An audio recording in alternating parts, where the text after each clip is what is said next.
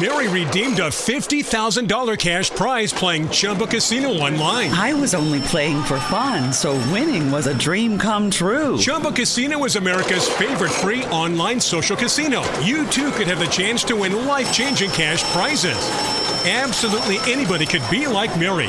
Be like Mary. Log on to ChumbaCasino.com and play for free now. No purchase necessary. Void where prohibited by law. 18 plus terms and conditions apply. See website for details. The voice in the preceding commercial was not the actual voice of the winner. Welcome to an all new season of the True Crime Never Sleeps podcast.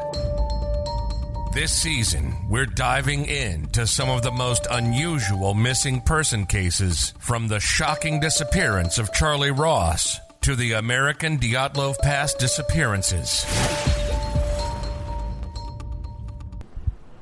Warning this episode contains disturbing content that is sexual and violent in nature and involves minors. It may not be suitable for all listeners. Welcome to the True Crime Never Sleeps podcast. I'm your host, Larry Lease.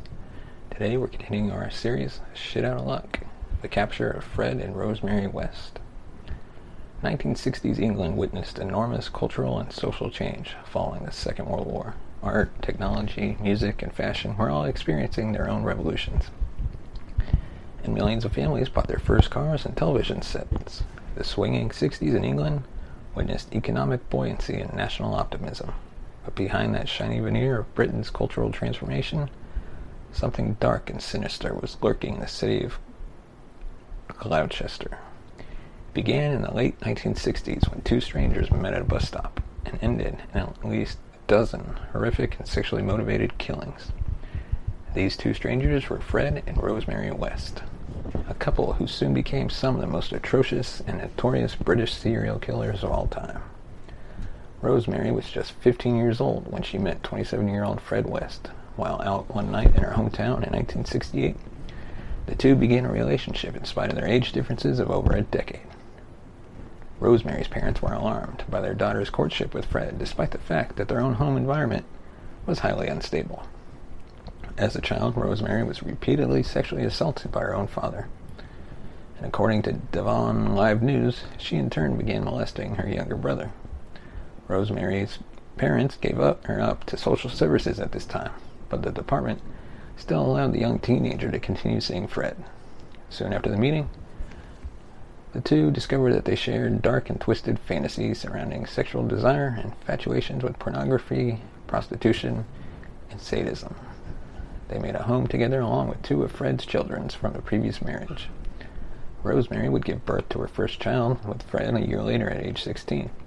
They were married and expecting their second child together by 1972 when they moved into a home at 25 Cromwell Street, where they would be arrested over 20 years later. The Cromwell Street home soon became the site of many horrific events and crimes.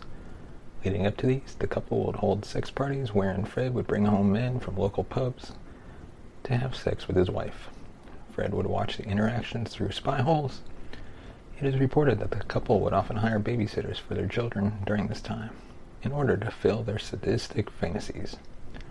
Rosemary would eventually give birth to eight children in total, five of them being fathered by Fred. The other children were fathered by other men Rosemary slept with during this period. Disturbingly, it is also reported that Rosemary's own father would also come to the couple's home and have sex with his daughter. The couple's sex parties grew more and more dreadful, ultimately leading to a killing spree in which the couple would rape, torture, mutilate, and kill at least ten women together. Separately, Fred and Rosemary had their own victims as well. Before meeting Rose, Fred carried out his first murder, that of Anne McFall, who nannied Fred's children with his first wife. McFall was believed to have been killed in 1967, but her body remains weren't found until 1994. It was discovered that she was pregnant at the time of her murder, leading some to believe Fred was the father. Later, Fred strangled his first wife, Rena West, and killed her in August 1971. Her body was found in the same location as that of McFall's, dismembered and stored in plastic bags in a nearby field. Fred was with Rosemary at this point, but carried out the murder alone.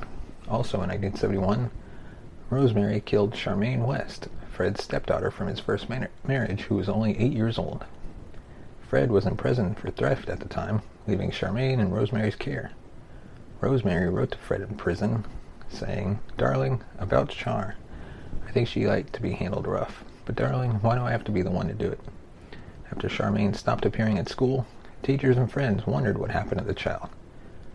Rosemary claimed that the child had been taken by her mother, who had also been killed by them. And no other questions were asked, despite a neighbor once witnessing Rosemary beating Charmaine with a wooden spoon, while the child had been strapped to a chair. Reportedly, Fred was excited by the act of Rosemary killing Charmaine and told Rosemary about his murders of his ex-wife and nanny. Following this, the couple would begin committing their terrifying and perverted attacks on younger women together. Fred created a sex dungeon in the basement of the Cromwell Street home, where the couple would lure victims and perform extreme acts of torture and sexual violence. The West's first victim was a young woman named Caroline Owens. She was attacked, raped, gagged, and bound by the West, but was able to escape and contact the police.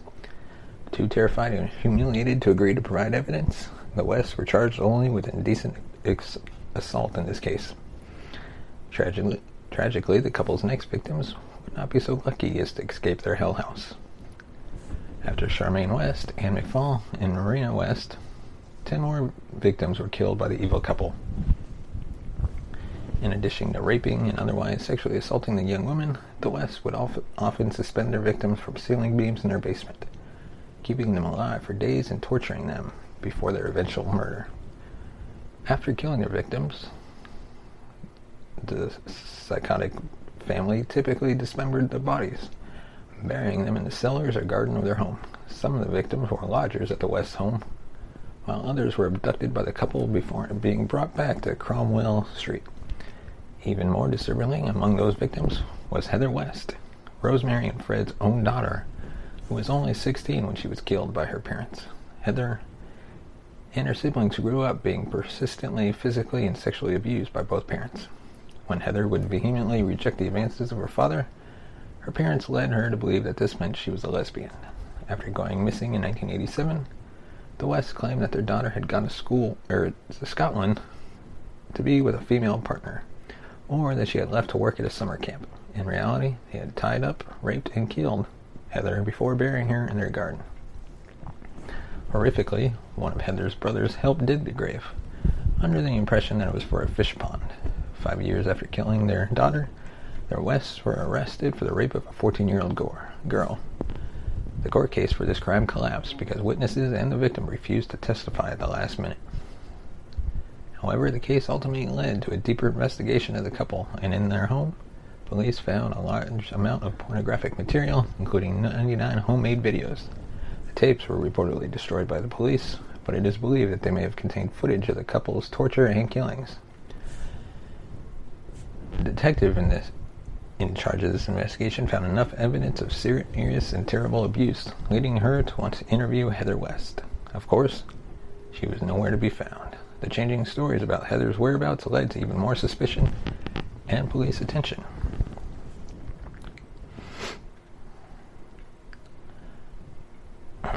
To this day, no one knows where they went. The lead detective was eventually able to obtain a search warrant, and the West terrorizing streak of ter- sadistic torture would come to an end. In February 1994, police arrived at the Cromwell Street home with a search warrant. Rosemary was at home and called Fred, who was at work, to inform him about the police in their home. Reportedly, Fred received the call and left for work and went missing for six hours. To this day, no one knows where he went after he went to the Gloucester police station and told them he had recently seen Heather alive. In the meantime, police dug up the garden at 25 Cromwell Street. Heather's body was the first one found.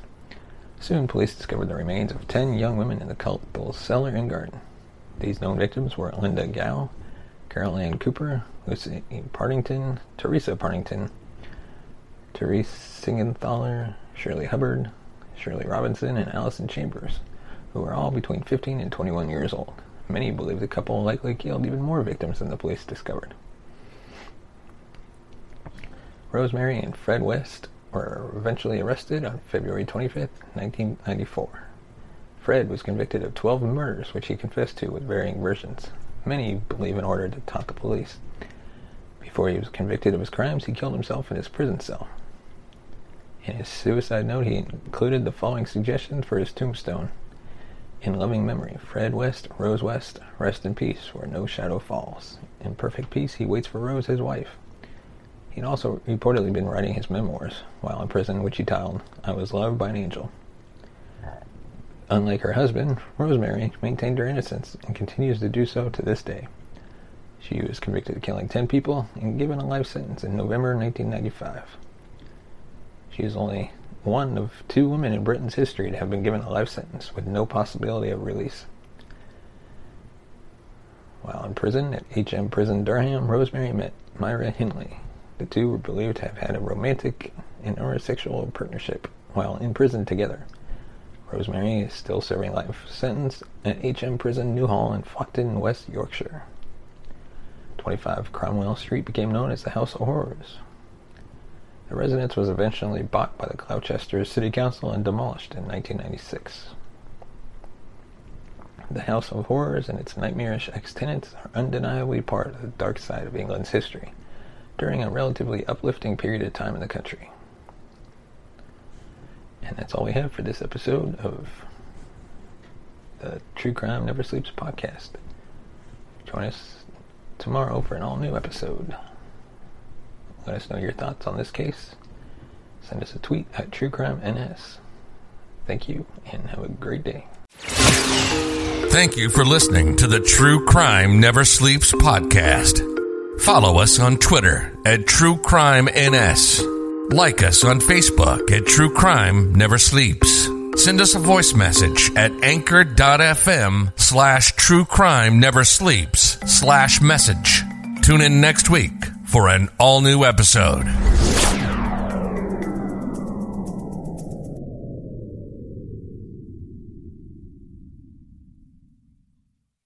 Mary redeemed a $50,000 cash prize playing Chumba Casino online. I was only playing for fun, so winning was a dream come true. Chumba Casino is America's favorite free online social casino. You too could have the chance to win life changing cash prizes. Absolutely anybody could be like Mary. Be like Mary. Log on to ChumbaCasino.com and play for free now. No purchase necessary. Void where prohibited by law. 18 plus terms and conditions apply. See website for details. The voice in the preceding commercial was not the actual voice of the winner.